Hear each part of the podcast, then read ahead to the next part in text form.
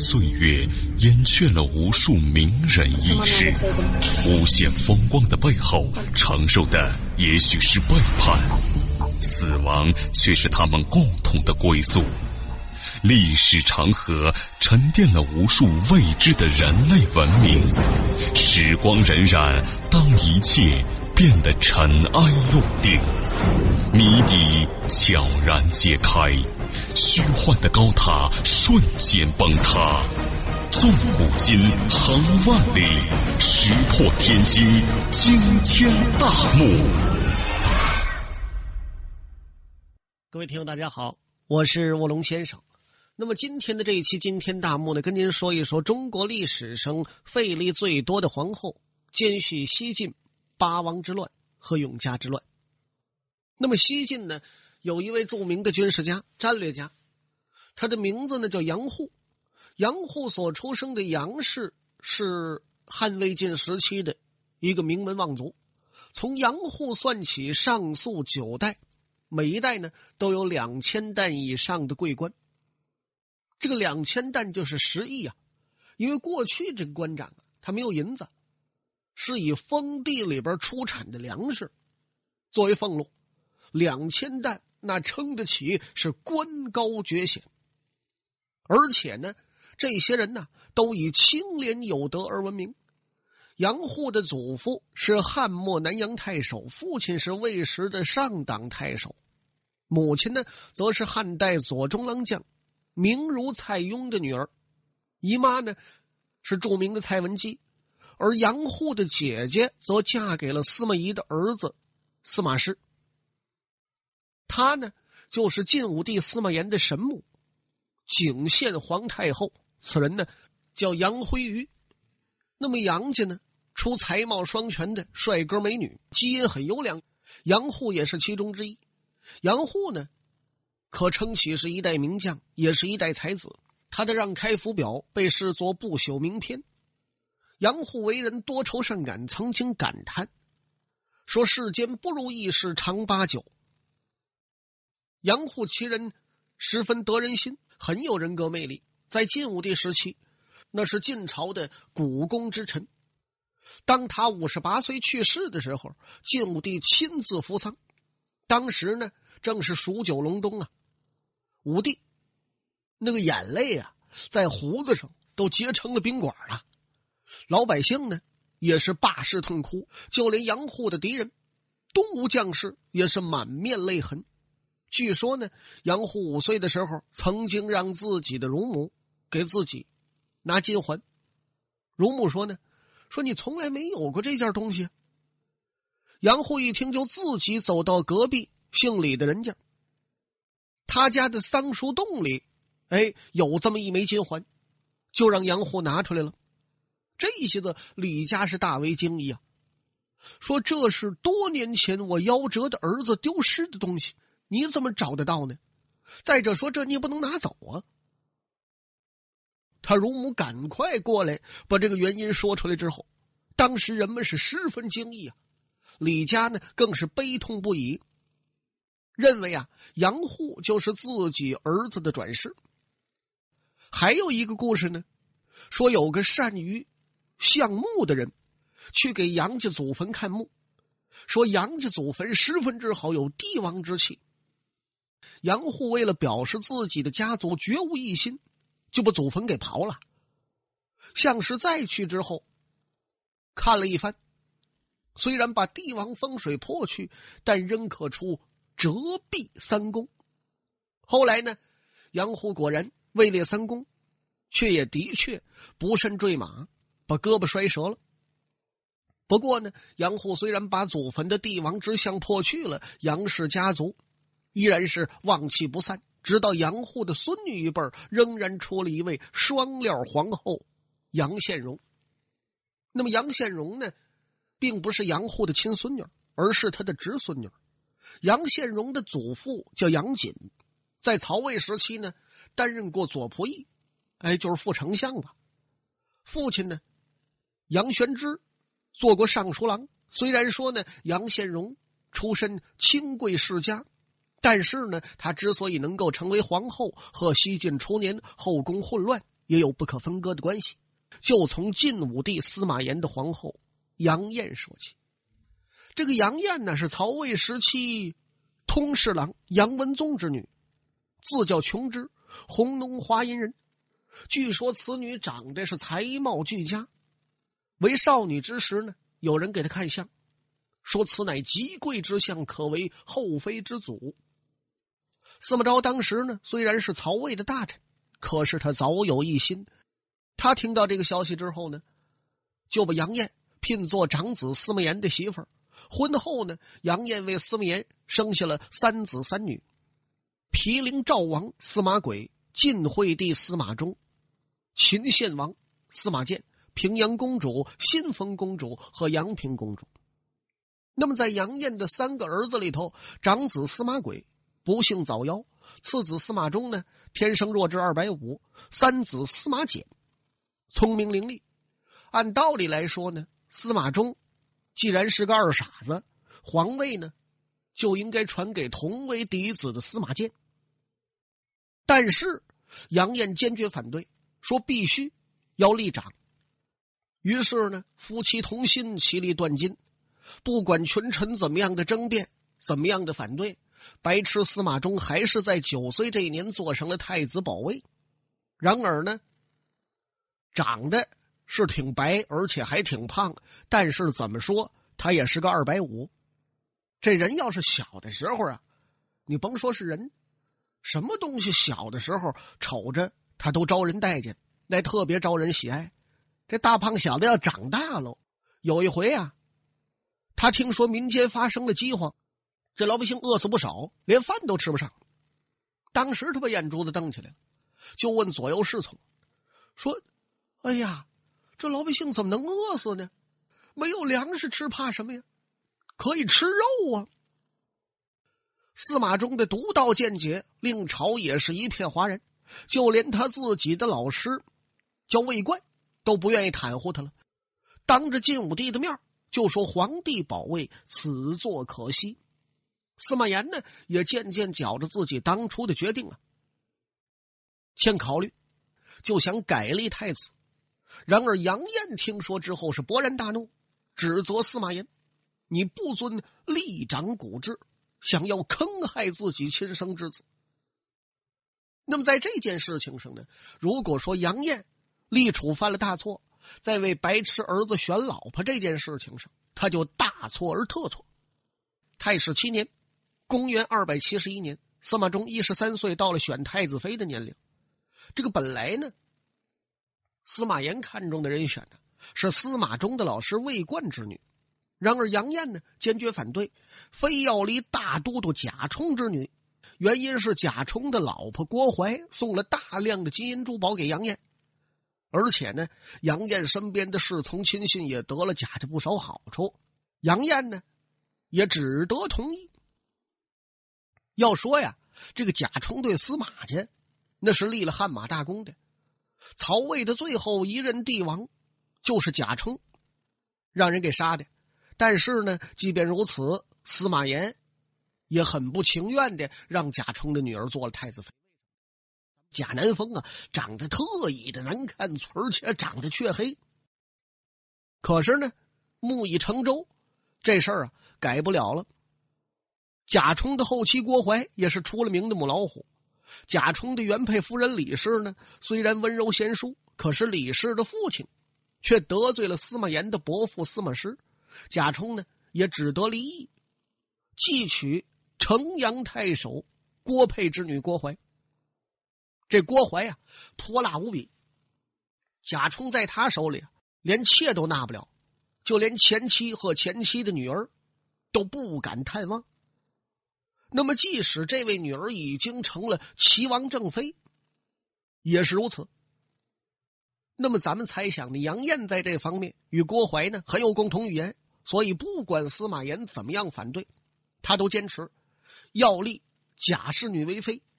司马炎呢，最后败下阵来，心说：“听你的，就听你的吧。”其实，这郭槐啊，给贾充生俩女儿，长女贾南风比司马衷大两岁。长得特异的难看，次女呢叫贾武，比司马衷啊小一岁，长得很漂亮。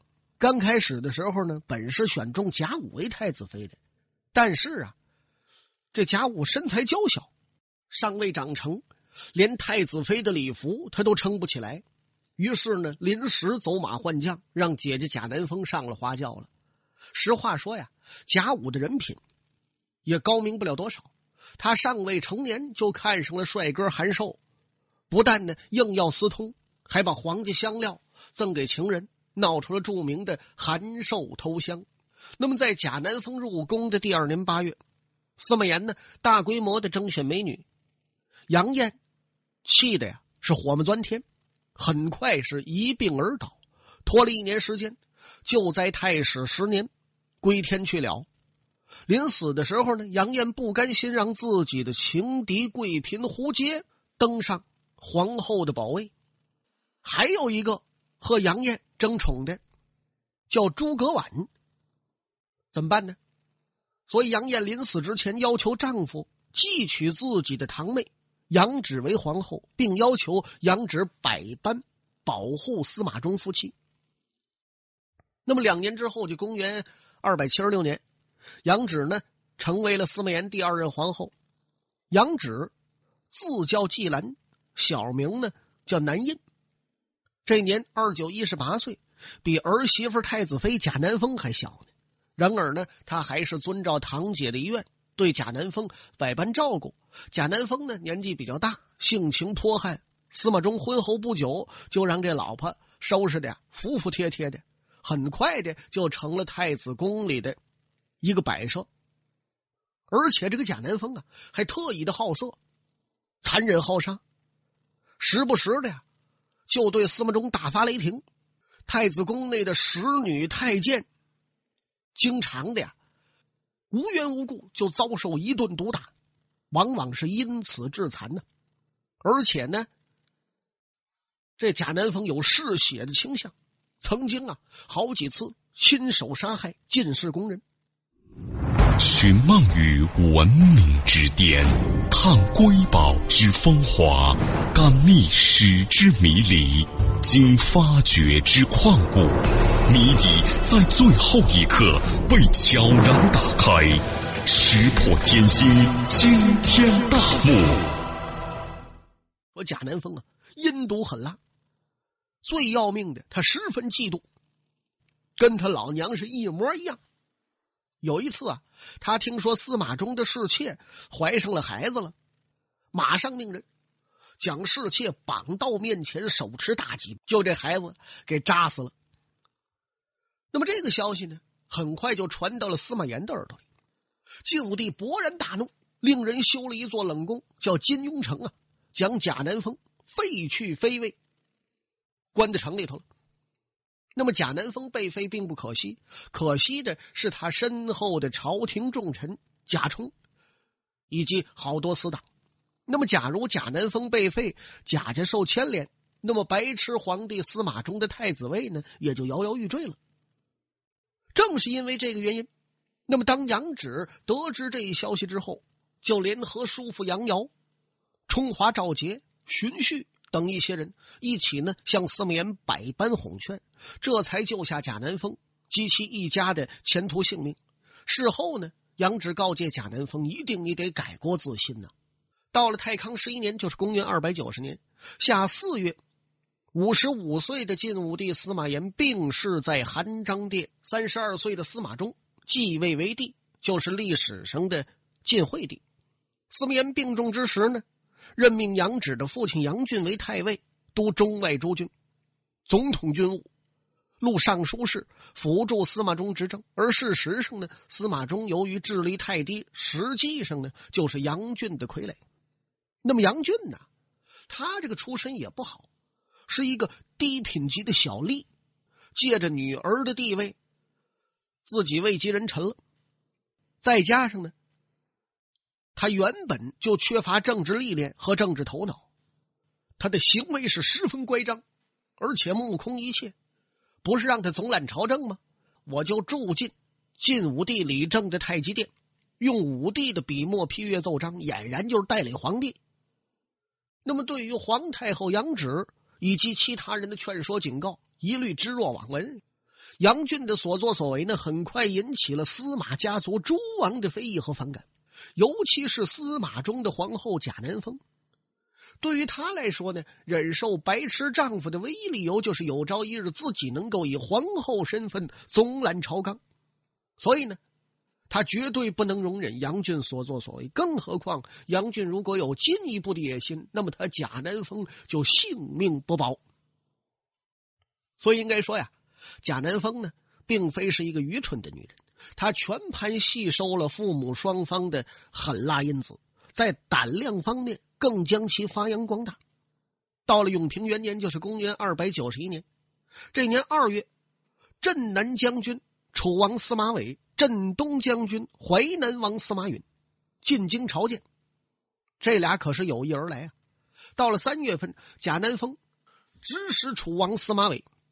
发动政变，一举将杨俊一族是拒都生擒。又过了几天呢，他又指使党羽诬告杨俊谋反。太后杨芷同谋。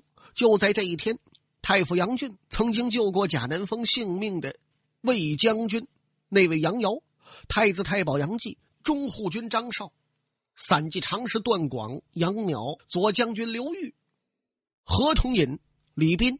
中书令福俊、东夷校尉文书、尚书武茂等等众人，下令推上了断头台呀，并且一灭三族。没过几天，贾南风再次通过白痴司马衷之手矫诏处死了太后杨芷的母亲庞氏。庞氏被杀之时，杨芷跪倒在地，泣不成声，哀求监斩官和卫士们大发慈悲，割下头发。向贾南风磕头啊，表示呢愿意做他的婢女，换得母亲的性命。左右侍从呢无不泪流满面，但是贾南风毫不动心。庞氏被杀之后，贾南风再矫诏废皇太后杨芷为庶人，关进冷宫金庸城。可是贾南风没儿子，只生了两个女儿：红龙郡的公主司马宣华，哀县皇女司马女言。司马衷的疏远谢九生下了皇太子司马通。司马衷呢，虽然奇蠢无比，但是很奇怪，他的儿女们一个比一个聪明。司马通呢，身为皇太子，对嫡母的心狠手辣颇为畏惧，因此呢，在贾南风生母郭槐身上狠下功夫。郭槐生病，他不分昼夜的是亲试汤药。郭槐呢，深为感动。屡次劝解贾南风要善待太子，临终呢也是再三交代。然而郭槐忘了自己还有另一个女儿，就是贾武，还有一个养孙，这个人叫贾密。这两个人是绝对不允许这司马通做成皇帝的。这个贾密他和司马通早年就有私仇，而贾武呢则更进一步，他想让自己的儿子继承皇位。贾武这个时候已经嫁给了那位偷香的韩寿，而且呢怀有身孕。他和贾南风合谋，让姐姐假装怀孕，暗中把自己生下的男婴韩卫祖抱进后宫，冒充呢是司马衷和贾南风的儿子。郭槐死了之后没多长时间，贾南风呢就派人灌醉司马通，使他在醉中抄下了自己早已拟好的谋反书信。借此诬告太子谋反，操纵廷议，将司马通还有他的母亲谢九，以及其妃蒋俊，还有三个儿子一起关进了金庸城。到了永康二年，就是公元三百年，这年三月，贾南风派奸夫程据击死了废太子司马通，并杀害了谢九和蒋俊，认为呢已经除尽了异己。贾南风此时放心大胆的，在这儿指使着白痴皇帝司马衷当起了事实上的女皇帝。那么，这位贾女皇呢，最迫不及待的就是派人到民间，光选美貌之男，自己要寻欢作乐。为了不走漏风声，所以啊，当他在这些男子身上玩够了、乐够了，也腻味了，他就将这些人是秘密处死。所以，数以百计的男子当中啊，只有一人得以生还，这个也是个小丽。这小丽啊，长得年轻貌美，居住在洛阳城南。后来不知道怎么的失踪了一段时间，再出现的时候呢，吃的是珍馐美味，穿的绫罗绸缎，呼弄唤杯呀。大伙儿都怀疑呀，心说这位是哪儿偷上了，还是盗了墓了？怎么发这么大财？所以就有人呢，把他给抓走了。为什么抓他呢？这功夫正好发生了一起盗案，而且丢的财物很多。这么一审，这小丽就说了。说偶然之间，我在路上碰着个老太太，她说家中主人生病，巫师占卜呢要找城南的少年来驱邪，就把我装在箱子里啊，送到一座豪华的庭院阁楼之中。我问那老太太说什么地方，她说是天上。我正纳闷呢，然后就有一个三十五六岁的女人出现了，长得呀十分难看，这脸呢跟那锅底一个色儿。最明显的特征呢，眉毛后头有颗痣。他留我在那儿住了一段时间，和我同吃同住，然后呢，原路把我送回来了。这些所有财物都是他给我的。法官一听，确实说这女的这模样像皇后，也就猜出内里乾坤。心说：“哦，就这小模样，竟然得到了假皇后的格外青睐。”最奇怪的是什么呢？我们都知道啊，那假皇后跟人云雨之后是必然处死，他把命保着了。这位有点超人之处，他也不敢往下问了，就把这小丽啊给放了。